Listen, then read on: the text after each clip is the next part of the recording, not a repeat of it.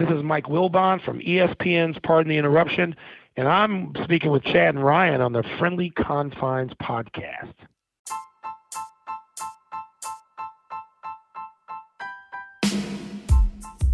Rhino, spring training, baseball. There's fans at Mesa at Sloan Park. It almost feels normal. It really does, Chad. And we are actually able to watch baseball and watch some sort of semblance of fans in the stands once again. It's really great. And I'll tell you what also is great seeing players who are having amazing spring trainings. Yeah, we're going to break down some surprises so far. It's early in spring. We're going to break down what I mentioned before, which is the latest news about fans being able to be at Wrigley Field. Uh, they're already being allowed at a limited capacity in Sloan Park. Our thoughts on what we're going to do the first time we get into Wrigley Field, and then also some Jon Lester news that is concerning and uh, the impact on uh, on the Cubs front office. That's right, and a huge interview this week, Chad. Big kind one. came out of the blue a little bit, but we catch up with longtime sports columnist, formerly of the Chicago Sun Times and of course ESPN from around the horn. It's Jay Mariotti, one of the most controversial but absolutely must-read columnists in his time. Going to get his insight on what he thinks the state of the Cubs looks like. So stick around because we got a big show for you. The Friendly Confines starts right now.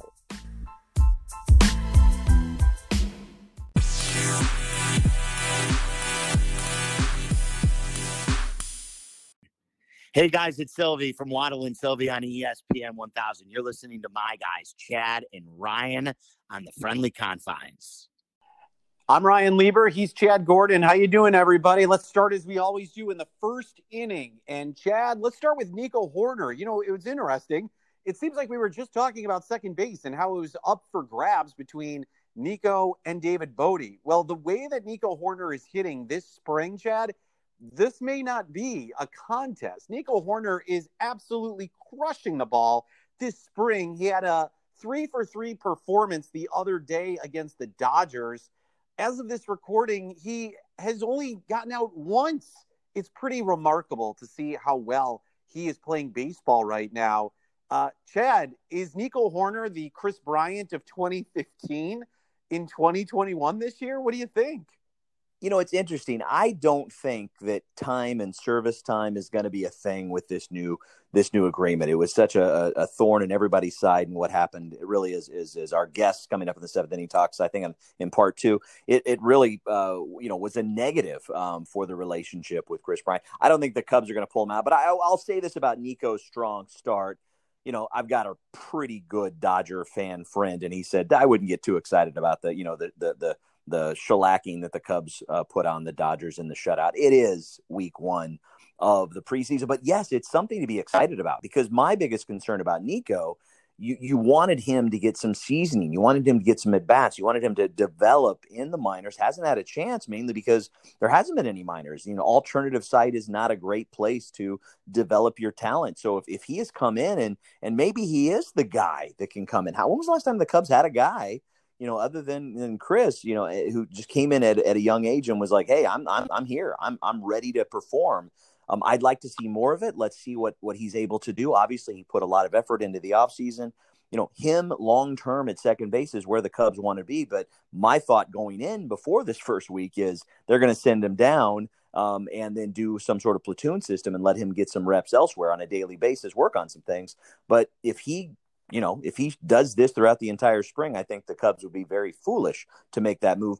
Um, the other concern is minor league baseball is going to be pushed back a month. So you kind of want him to play and develop if you really want to see what he has. No, listen, you're always looking for a breakout sort of player in spring training. I mean, that's what it's all about. Who's going to win the job?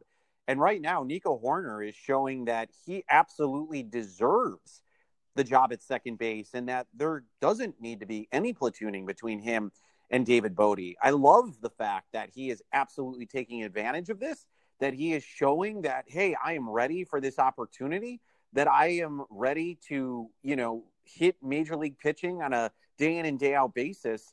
And, you know, listen, I know that we have seen plenty of guys in spring training in the past who have looked absolutely remarkable. And then the regular season comes and they don't look so good. Well, that could be the case. But you know what?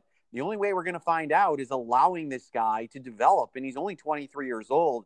So hopefully, big things ahead for Nico Hoerner as we start the 2021 season. And so far, he's off to an absolutely fantastic start. Absolutely. Let's move on to the second inning. I got to say right now, this is some big news, and and it, it was very surprising for me.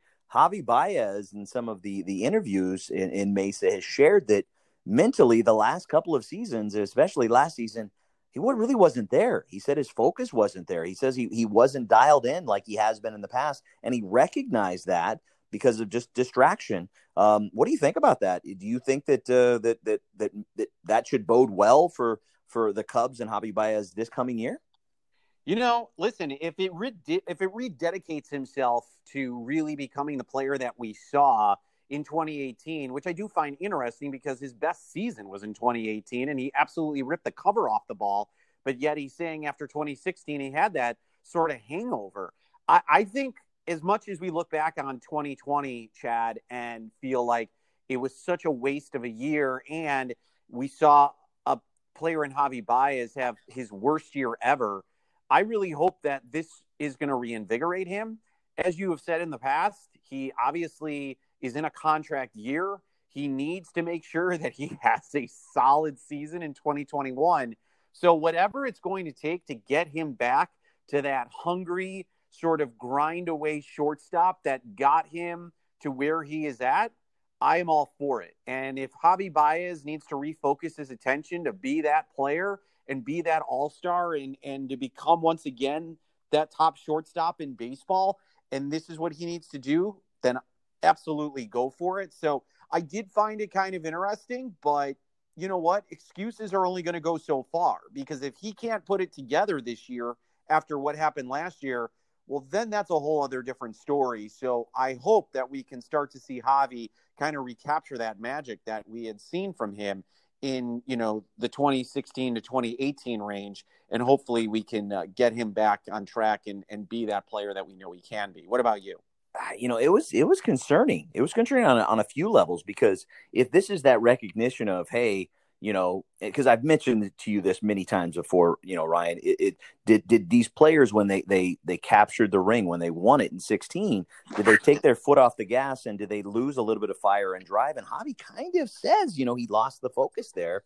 And I have some concern. Now, is he just going to be focused because you know there's the big payday at the end of this season? And then, but what does that mean once he gets the payday? Well, what is he going to do to maintain that focus? So when I heard this and I read this, it, it brought those alarm bells off in my head to say, wait a second, if you're not self motivated, if you've recognized you haven't been self motivated and given your all and given your best um, over the last several seasons, you know, since 16, what's gonna what's changed? You know what are you working on so that you're gonna bring it in year in and year out? Because he's gonna want a big payday. He's gonna want a long-term contract. And i'm wondering how jed in the front office has approached what they heard because you can't have that going forward. If they're to get a big payday if they're to keep javi baez as the shortstop of the future and let him retire in a cubs uniform several years from now they got to make sure they're to get the best out of him day in and day out yeah, that's absolutely fair. And, and, I agree with that. And well, that brings us to an interesting point on our third inning, Chad.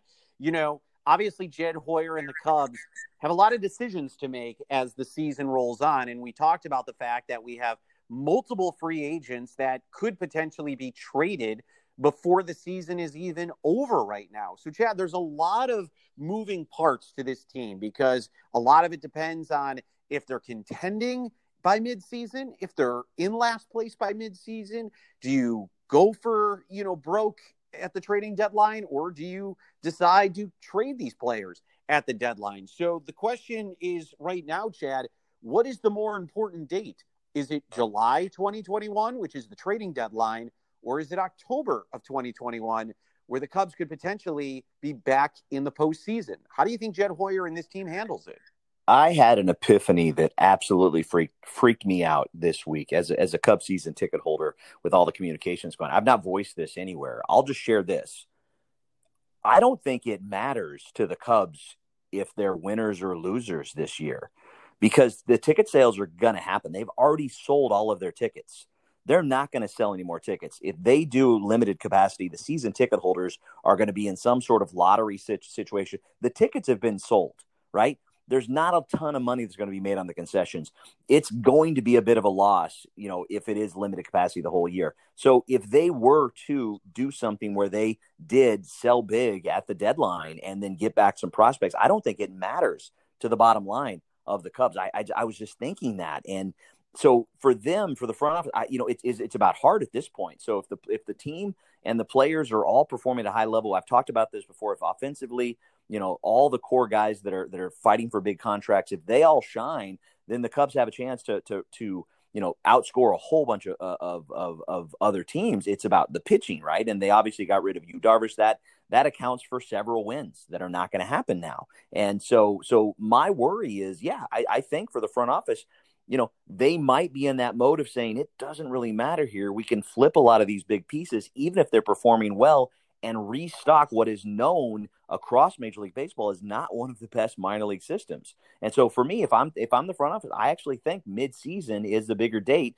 But as the fan, I I want to be in contention. I want this team to be battling and fighting, and I would love for them to pick up their first postseason win you know, since Jake Arrieta last pitched them a, a postseason win um, in 17. So, yeah, what do you think? Yeah, I mean, I agree with you that July is certainly the more important month. Why? Because, again, we can both agree, at least I feel, that this team is not going to win the World Series this year. And I don't feel like this team can, even if they do win the division, they're not going to get very far in the postseason. And you talk about them getting a win. Well, a win is only good if you win the series. If the Cubs, you know, lose the series three games to one, to me, it doesn't matter if they win one game in the postseason because they got their first victory since 2017. So I think that there has to be some sort of understanding to know that if they feel like getting a haul in return for Kris Bryant or solid prospects in return for Kris Bryant is going to give them the best chance for the future, and Kris Bryant's hitting really well by July, then yeah, I can see that happening where it's time to, you know, trade Kris Bryant. They have to make a decision who are going to be the guys that are going to be on this team in 2022 moving forward. Is it Bryant? Is it Baez? Is it Rizzo? Is it Contreras? Is it all four? Is it only one, two, or three? Those are the questions that we have to figure out. And it could be that it's just one of them, it could be two. I, I think when it's all said and done, I personally believe, and we have talked about this, that it's Baez and um, Rizzo, and potentially, I think the two that get traded are Contreras and Bryant. I think that's where it, it's going to fall. And so, no, it would not surprise me in the least. And again, if you're going to be able to get really solid prospects back on teams that are in contention and are looking to win a World Series or have a better chance, then by all means, I say go for it because I don't see this team getting very far in the postseason. That's for sure. Yeah, but I, you know, it's long term, short term as well because it, it, just because they let those guys go at the trading deadline doesn't mean they can come back. I mean, uh, the Yankees restocked and replenished on sure. Theo Epstein's back on their dime with Aroldis Chapman. So yeah, so I don't think it, it's, it's. But really if they're a... getting rid of them, Chad, you also have to think this is not the Yankees. This is a team that's unloading them because they are probably not going to be able to sign them to the types of deals that they ultimately want. Let's see. Yeah, absolutely. So some other big news. There was so much. You very much were very against the Cubs not re-signing Jon Lester. You felt like because of the bargain they should have done that, but we find out this week Jon Lester, we're not sure when he's going to see the mound again. He is out indefinitely. He's having his thyroid removed. You got to wonder if that is something that that they had any inkling that that was going to happen, or if this was a surprise. We haven't heard a lot about that story, but this is a really big deal, and it actually makes the front office's decision to, from my perspective, not bring Jon back, bring Jake back because uh, their numbers are somewhat similar. What do you think about this news? First off, first, yeah, first off, all let's let's let's lead off with not to be callous. I mean, the best of health, and we want Jon back as soon as possible on any field in any uniform. But from a business standpoint, this is a big deal.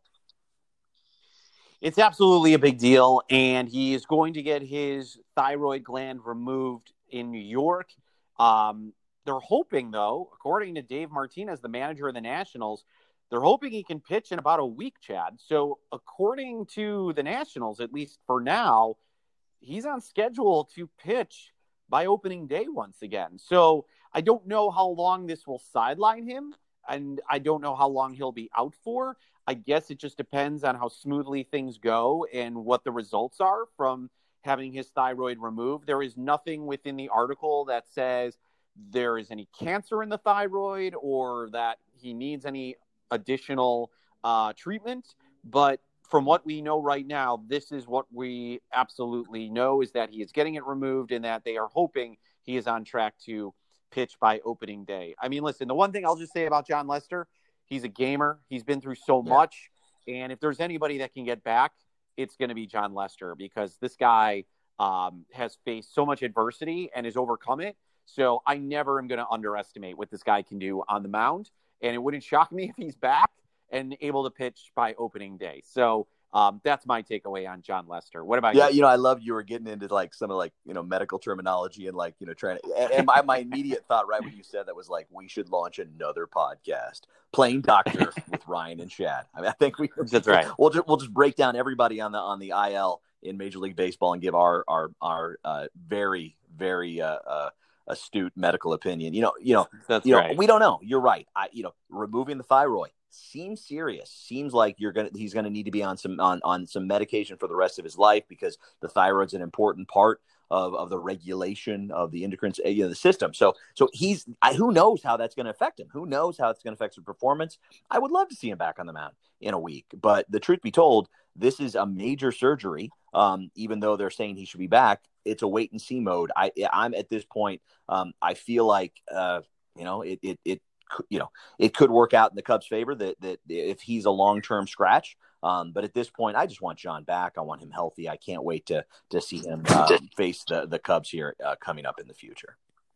Absolutely, because you know when he gets back, oh, you know what that, an ovation. Uh, yeah, it's going to be absolutely marvelous to see him back at Wrigley, and I know that the fans are going to uh, enjoy every moment of that. Well, speaking of fans, Chad, uh, there has been talk about the Cubs getting fans to return to uh, not only Sloan Park, where the spring training facility is, which we have talked about, but to eventually have uh, bigger amounts of fans at Wrigley. Now, the mayor uh, of Chicago, Lori Lightfoot, has not necessarily been specific about what that means or what the future of fans will look like at Wrigley, but there is hope that there will be uh, fans back in the ballpark and hopefully a decent amount of fans back in the ballpark. So it it is slowly starting to go in that direction, Chad, where we're seeing some normalcy um, once again. What do you think it will look like when we see fans back in the stands at Wrigley Field and, and what that would look like to someone like yourself who is a season ticket holder and, and goes to as many games as you do. You know, I mean, what we've heard is is that 20, 25% number. You know, we're talking about 12,500 fans. I mean, both the White Sox and the Cubs have been uniform in saying the, the city of Chicago, let's do this. Let's work in a pod system. You know, we'll, we'll limit, you know, we'll do the social distancing. As a season ticket holder, I've not heard much more. You know, I've been in constant contact with my agent, Hannah, um, and asking the question and letting it her to be known. Hey, let me know. I want to be there on opening day. I'll be there on game two. I want to be back in in the in the stadium. Um, and I've got you know I'll be in Chicago during that time. I'm absolutely going to do everything I can to be there. Um, you know what's going to look like? It's going to look like what we saw on TV. You know, uh, people spaced out. You know, people wearing masks, and then there's going to be a lot of shots of like people not having a mask on because they're having a drink or a hot dog, and you know there's going to be shaming and all those sort of things. I, you know, I think we're all in a situation you know, we've not been homebound, guys. We're we're not locked in. You know, you know, I'm I'm in Chicago. I'm in I'm California rather, and, and we have very you know strict limitations here but we're out freely at the beaches in the parks walking around uh, the small pods of people and so it's about safety as best you can so it's going to be interesting it's going to be a different environment um, i think the players have already noticed you know because of their spring training um, you know crowd crowds which are about the same size as a percentage you know they're happy to see you know Hendricks said it has been good to see the fans out there it's much better than throwing to nobody with fake crowd noise and so my answer is it's going to be unique and my hope is as the, the vaccine continues to, to, to thrive and hopefully the numbers will, will lo- lower, um, the, the, the crowds will get bigger. But I will share with you, I don't expect this this season. Um, I don't think we're going to have, have more than half 50% capacity. I don't think the Cubs are going to sell tickets outside of to the season ticket holders. I think it's going to be limited to the season ticket holders this year. You know, what they did on the 5th, on the March 5th, they normally take the last payment if you stretched out your payments. And it was going to be a biggie for us. And they basically said, we're not going to take your money because we're expecting to refund a lot of your money. And so the Cubs are aware. This is a unique time. It's going to be unique to see what what actually transpires. But man, I really I would love to be there April 1st. And if I can't be there, I'd love to be there April 3rd. Um, I can't wait to be back at Wrigley. Yeah, I mean, listen, I totally understand that. And I'm sure, like you said, you're looking at 20, 25, maybe 30% capacity. I think a lot of this is going to depend on how many people are vaccinated and how many vaccinations are available to players in baseball. How quickly or when will that happen once we are able to vaccinate um, the most uh, you know, the, the, the oldest population or the people that are, you know, in need of vaccinations the most, who are most immune to possibly getting COVID 19. Um, so I, I would love to see to start, maybe, you know, you're looking at 15,000 fans at Wrigley. I mean, that would be a nice amount that I, I think would be great. Um, and then slowly increase it over the course of the year. I don't think we'll see a full capacity, obviously, in 2021. That'll probably happen in 2022 but it certainly will beat um, the fake computerized fans, Chad, that we saw on the Fox games that just looked so, so weird. weird. and creepy and out of place when they would do broadcasts. And I listen, I know they were trying to do everything they could, but any semblance of fans in the stands uh, would be a, a welcoming um, just addition to this uh, baseball season. I love that you said 15,000 is a good start. And, and I, I, instantly was thinking, so like a normal day on the South Side. But we won't go there because I typically don't go there. You know, I don't make any digs. But if there's White Sox fans listening, you know I'm right. All right, let's move on to the sixth inning, Rhino. And yeah, I love that you put this on the rundown in the sixth inning. You know, it's that great question of when you're when you're allowed back into Wrigley Field, what's the first thing you're going to do? What are you most excited about about walking back? And uh, he threw them underneath the marquee at Clark and Addison. What are you looking forward to? Yeah, I mean, I think it's just like running back up the steps and just kind of taking a deep breath and taking it all in about, hey, I'm back at Wrigley and I'm back at the baseball game and I am able to watch my favorite baseball team on a beautiful day in Chicago. Like, I think you just kind of bask in the moment, right? Because things that we just took for granted have been absolutely taken away from us over the past year and change. And now that we've had some perspective, um, now that we have gone through what we have gone through, I think the little things make us so much more appreciative of what we have not been able to do over the past year. And so for me, um, obviously, you know, once I get settled in and then I want to get some food and, you know, enjoy myself, I think it's just that initial looking around the stadium, taking in, you know, the day, um, looking at the field, watching the fans that come in, and just kind of um, taking that moment to bask in it and say, "Wow, I'm I'm actually able to watch the Cubs once again," and it's something that I had missed and not been able to do for so long and i'm never going to take this for granted ever again. What about you you? know i was i was there. I was there the last saturday and the last sunday in september against the cardinals where um, Craig Kimbrel had uh, two rough outings, um, and the Cardinals won both of those games. I was at the last game at Wrigley Field. I want to be at the next game, the first game where fans are allowed. Um, but I'll take whatever I can get in terms of walking in there. What I'm most excited about this 2021 season, yeah, the normalcy being there, even though it's going to be a very limited capacity. Uh, I, I, got new seats in the offseason. I'm pretty stoked. I, am moving from one 111 to 13. The listeners don't need to care about that, um, but I'm excited about seeing my new seats. I'm excited about I probably will not be able to see my old teammates because it's going to be some weird system about how who's going to be able to sit in what seats when. Um, I just want to sit in that uh, in that stadium and and look out onto that field and just feel it and hear the announcer and and see Wayne do the the anthem um, and have the seventh inning stretch. I just want to cheer and yell and look out at the ivy and just be there. I miss it so much. I missed it terribly last year, and I cannot wait to walk through those thin concourses and walk up to the seats and have a seat and just know that Cubs baseball is right there for me.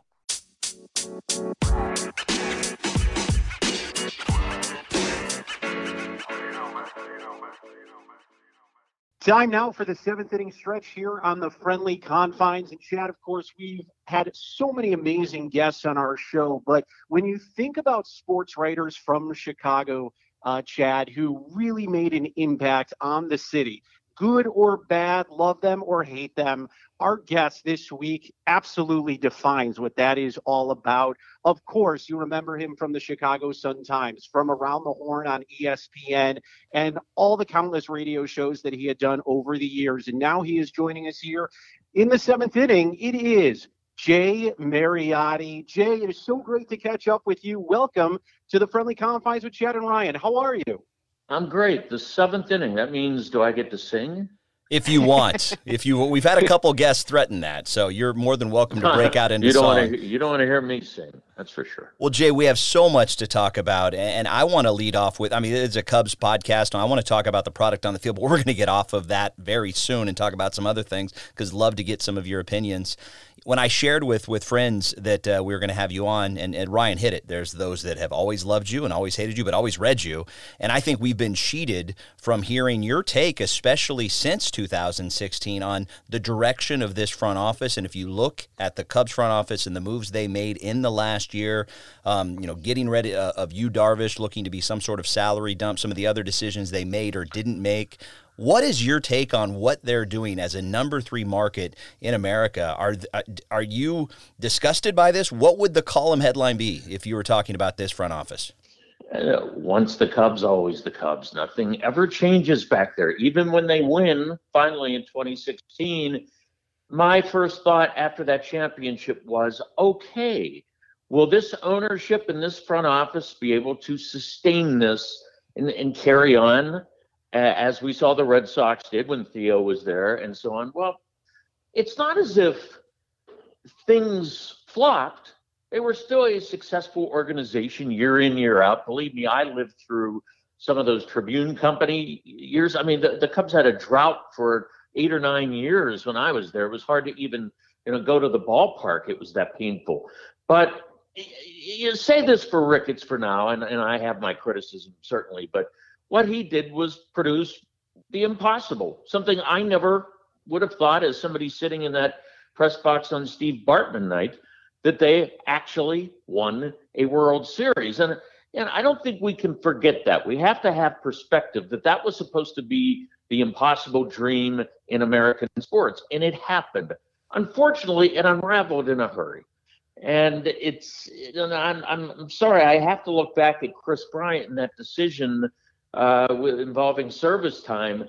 I, I, think they probably should have thought about that a little more because it seemed to have a poisonous effect, I think, on everything, including Bryant, who uh, by now you would have thought would have won a couple of MVPs. Uh, instead, you know, they're running him out of town, and to me, that's that's the symbol. The the way they treated Kris Bryant is is the symbol of why things have fallen apart a little. And you know, Ricketts, uh, on one hand, he, you, you know, he, he cries poor. On the other hand, they're involved in other businesses. And you, you scratch your head and wonder, wait a minute, you've turned uh, Wrigleyville into this Buffalo Grove uh, looking uh, uh, an industrial park. and, and and yet you don't have the money to, to keep your star players. It's it's sad. No franchise in Chicago uh, including the Cubs, should ever go through anything that resembles a rebuild. It's the third largest market, as you say. You can't get away with that here in LA. You can't get away with that in New York. And yet, when I was there, I was always critical of the White Sox for rebuilding. And now the Cubs are going to do it. No, no Cub fan should should stand for it. Uh, and yet, I think that's the direction they're going in. While ironically, the White Sox uh, seem to be uh, pennant contenders it is pretty remarkable how that has kind of flipped the script a little bit, Jay, uh, uh, after all those years, as you mentioned. And and I'm curious how much you feel like the fans should be upset by how the Ricketts are handling themselves, and not only that, because of the investments that they made around Wrigley Field and have jacked up the ticket prices as much as they have. What's you know what's the recourse at this point, and how upset should fans be about what the Cubs are doing, be it that they're so closely removed from a World Series and they're such a large market as well. They should be upset because it looks like a, a maybe not an out and out tank, but a semi tank that they're not going for it. And if you count, I did a column on this recently. If you count the number of teams in baseball, at least two thirds are tanking it. I can count 10 teams that are serious about trying to win in October. I don't think the Cubs are there. I, I think they're kind of half assing it, forgive my French. They're half assing it, and you should never half ass it when you're a top five revenue generator in Major League Baseball, especially with uh, you know the price hikes and, and the tickets and everything that's been done at Wrigley. That was all done, as I recall, uh, to quote unquote uh, ensure that year in year out we can contend for World Series championships. Well, that's not happening this year, and and that's a bad division. They they should stay. Here's what's going to be great, guys. You're going to be get to, getting to a trade deadline, and you know Ricketts uh, and Hoyer, although I think I like Hoyer, and I, I think he, he's going to unfortunately be a puppet for Ricketts. Ricketts is one is going to want to have a fire sale, but the division is so bad. The Cardinals will have a big lead, but because the rest of the division is bad, the Cubs should have a pretty decent record no matter what's going on, simply because the division stinks. So I wonder how the fans are going to react. It takes me back to my days when the White Sox were only three and a half games out at the All Star break, and I turn I coined the phrase the white flag trade, and it sticks to this day. They decided Reinsdorf and Ron Schueler, we can't win. We're gonna we're gonna trade this, this pitcher and this and this, and and they got a bunch of kids, and and I called it the white flag trade. And I have a feeling the Cubs are probably going to do the same thing. You maybe if you're the White Sox, you can get away with that. The Chicago Cubs never uh, can get away with uh, a dump like that. And I'll be curious to see what, what happens in July. Jay, I'd love your take on a theory that I have, and, and, and I've, I've not seen this really floated out there too much, but I've, I've felt it.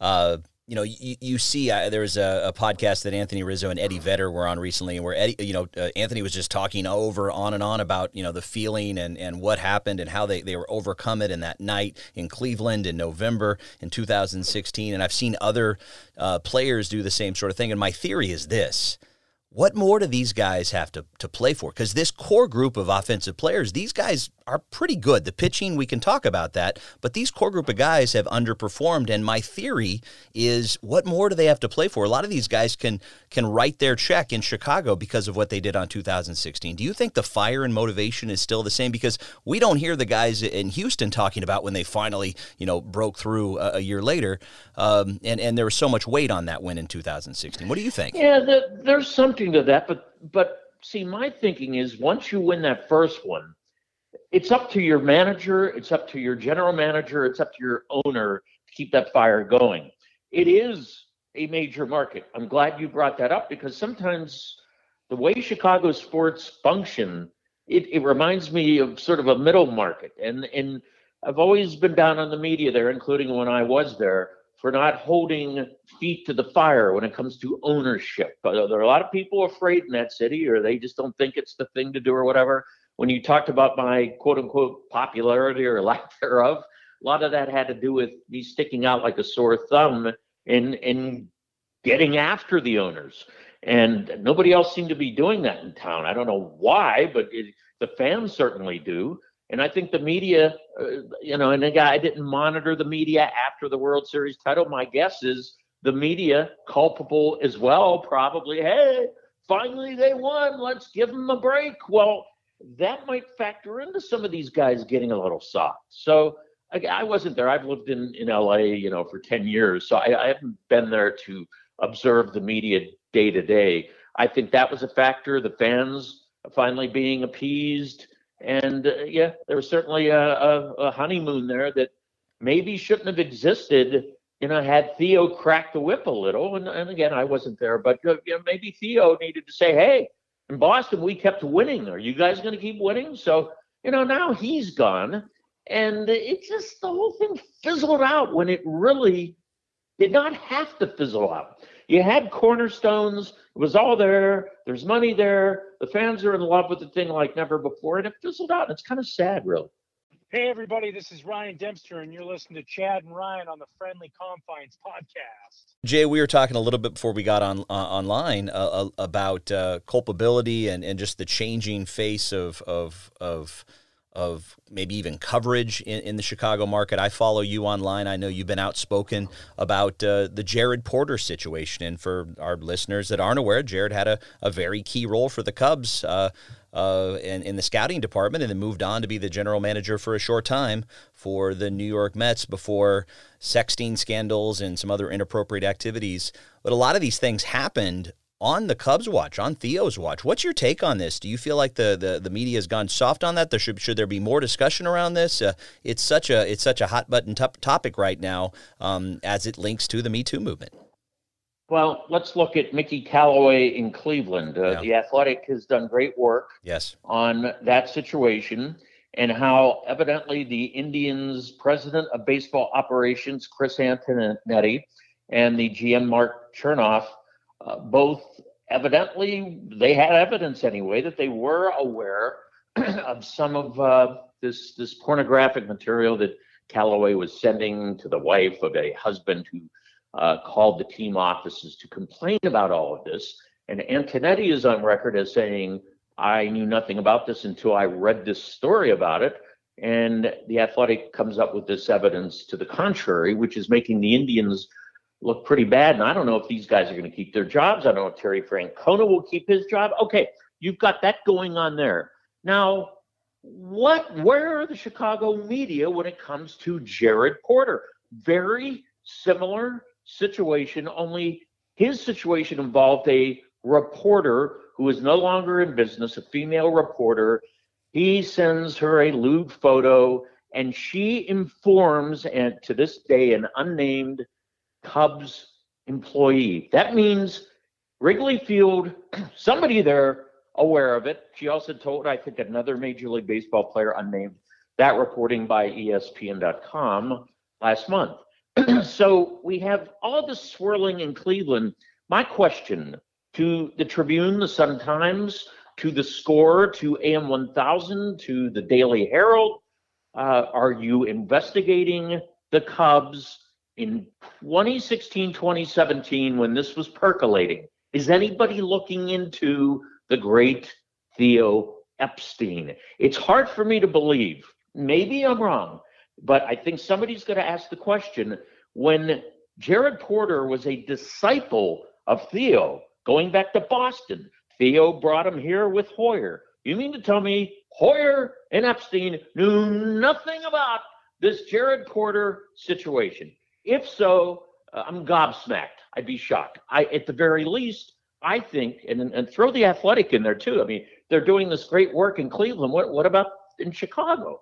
I mean, don't you have to ask some questions of Ricketts and Hoyer and find Theo wherever he is? I have seen nothing. I've seen nobody deny it. I said, well, the Cubs put out a statement, but I've seen no. I have not seen a word from Epstein on this. I've seen nothing but from Hoyer on this other other than we've got to do better. Yeah, okay. Well, did you know about this? Is anybody asking the question? So yeah, I'm I've been outspoken because I'm i am having a hard time believing this Cleveland situation is being exposed and, and Theo is walking away from this.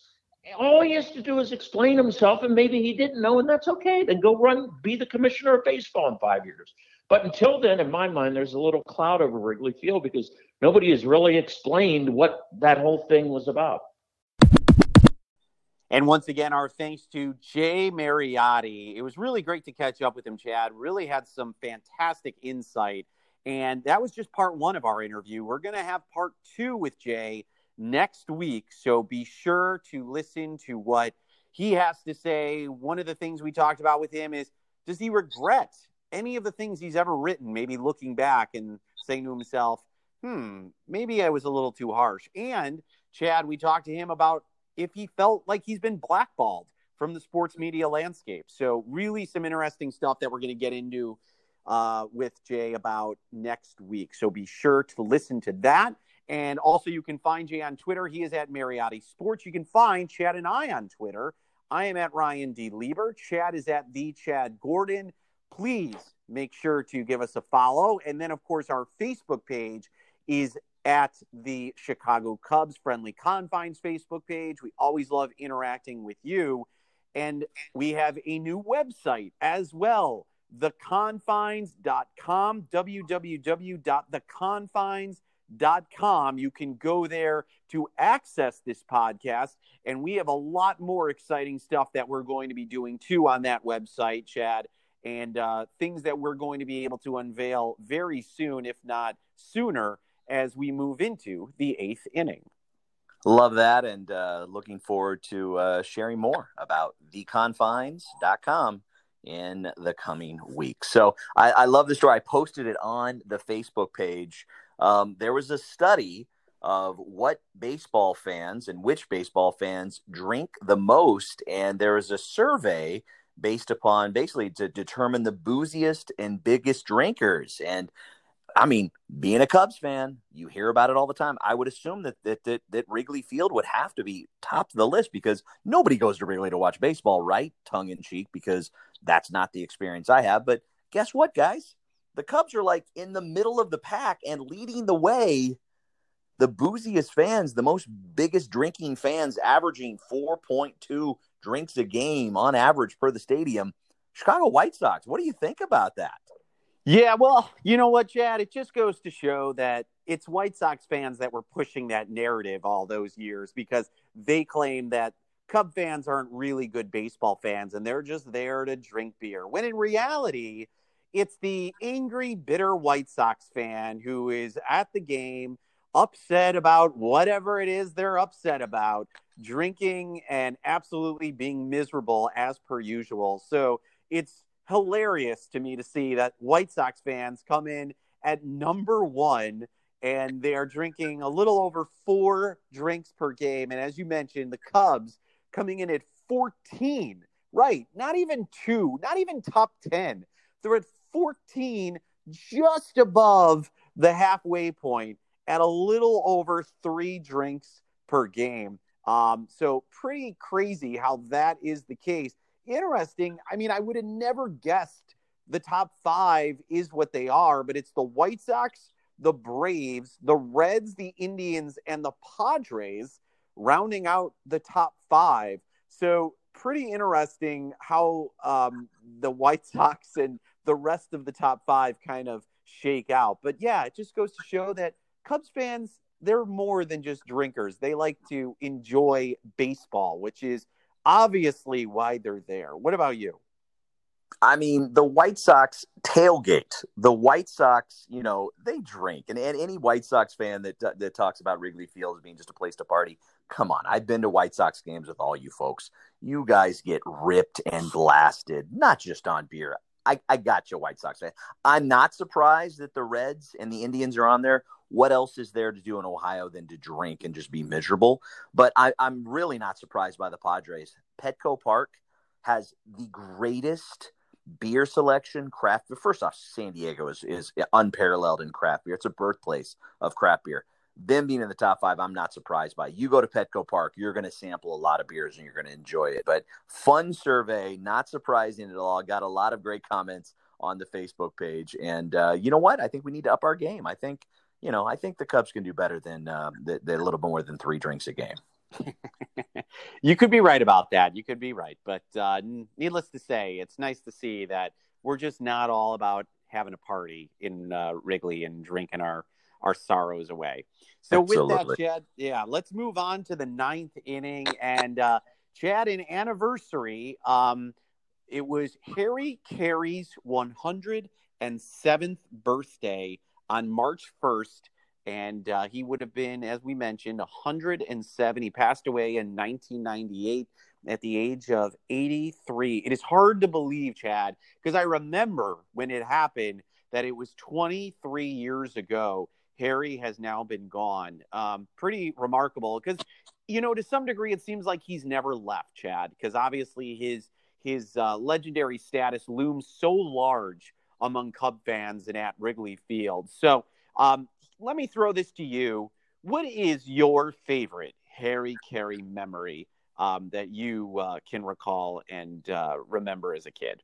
Uh, you know, it's it's like asking, um, you know, what's your favorite Cubs memory? Because when I think about Harry, it all runs together. I have some favorite Cubs memories, but there's so many, and you can, you know, to do like a top ten list is is is something. But with Harry, he was just he was the voice. He was the guy you know, I've mentioned this several times. I grew up in downstate Illinois. I grew up south of Champaign, a little town called Villa Grove. You were Cubs or Cardinal fans if you grew up in my town. There was no White Sox. And you would rush home from school on my little BMX bike and you turn on the TV because, you know, you weren't sure if it was going to be G.I. Joe and Transformers or if it was going to be Chicago Cubs baseball. I didn't know. I didn't know how to read the schedule. I didn't know home and away, but it was always a surprise. I'd turn on the TV and I'd watch Channel 9 and it would either be one or the other and I was equally happy for both. And Harry, for me, was that lar- larger than life figure, you know, along with with my uncles who really shepherded me into the game and sat with me and educated me here and there on what was going on. You know, Harry was the guy that just simplified it, and you laughed along with him. You didn't know what the jokes were sometimes, but he was cartoon character of a of a, of a play-by-play announcer, and then you'd get educated by Steve Stone. You just felt very comfortable. So when I think of Harry Caray, I don't think about my adult time listening and watching him into the 90s, you know, through high school and college. I think about him as a kid, watching, listening, and feeling like, you know, this is fun. And I want to watch more Cubs games. And and he really defined my childhood uh, as as a Cubs fan. You know, for such a long time, Chad, as you know, the Cubs were not competitive and really didn't have a lot going on for them. Um, in fact, in all of Harry's years broadcasting the team, I want to say that he literally had two winning seasons broadcasting Cubs games, and that was 84 and 89, um, which is unbelievable to me when you think about it because – he did not live to see the 98 season when they went to the wild card uh, round. He passed away. It was the same year Jack Brickhouse passed away. So I think for me, it's that famous um, end of the year broadcast. I want to say it was around 1987 when now it has become kind of a famous, um, you know, broadcasting uh, television moment for Cub fans when Harry uh, says the line, uh, and I, I don't think I'm going to get correct 100%, but it was basically saying how, you know, as uh, green apples are on this earth, one day the Chicago Cubs will win a World Series. And um, I, I do remember when he said that, um, watching it, and you were always kind of sad at the end of the year because you knew that the season was over and it was basically the end and the Cubs weren't going anywhere and hmm. that was it. And I just remember just watching that and saying, you know, I hope one day he's right. I really do. Yeah. And and of course, we all know how it ended up, and we all know how long it certainly uh, took some time. Uh, took uh, you know almost 20 years before that happened. But needless to say, Harry always believed in the Cubs, even when the Cubs didn't believe in themselves, and he was their biggest cheerleader he was certainly somebody that you know loved this team. He was the mayor of Chicago, um, you know, literally and figuratively to some degree when you think about what he meant to the city. Because people, when the Cubs were really bad, Chad, my point, I guess, was being is that the Cubs were more associated with Harry Caray. If you know, even though you may not have known players on the Cubs, if you were not a quote unquote baseball fan or from another state or even another country, you knew who Harry Caray yeah. was and and so that was what he had come to represent. Um, you know, when the Cubs for so many years were just awful. Yeah, here's and, here's the uh, quote. You paraphrased it close, but sure as God made green apples, someday the Chicago Cubs are going to be in the World Series. He didn't even say they'd win it. He said they'd be in it because that's how bleak it was yeah. for the longest time. That especially after they got so close in '69 and again in '84. Um, but hey, real quick teaser, not this week, but we've got a great guest, Tom Dreesen who actually shared stories of going out on the town and partying with Imagine This Night at the Ambassador East um, in the pump room with Harry Caray and Frank Sinatra. And uh, he actually shares who outdrank who because they were both famous drinkers. And that's coming up in a couple weeks. That's pretty remarkable. I know. So cool. I'm excited about that interview as well. Well, that is going to wrap things up on this edition of the Friendly Confines podcast. Of course, once again, our thanks to Jay Mariotti for joining us this week. For Chad, I am Ryan. Thanks, everybody. We'll talk to you next time. Have a good one. See you at the ballpark, everybody.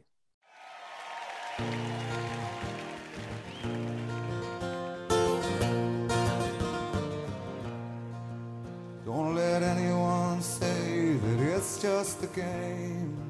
For I've seen other teams and it's never the same.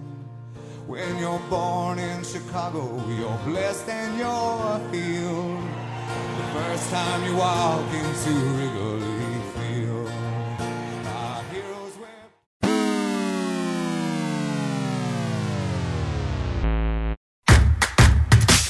Hey everyone, I'm Chad Gordon. And I'm Ryan Lieber. We're the hosts of the Friendly Confines podcast. Each week we'll bring you the latest Cubs news from the fans' perspective with some of the biggest names in sports.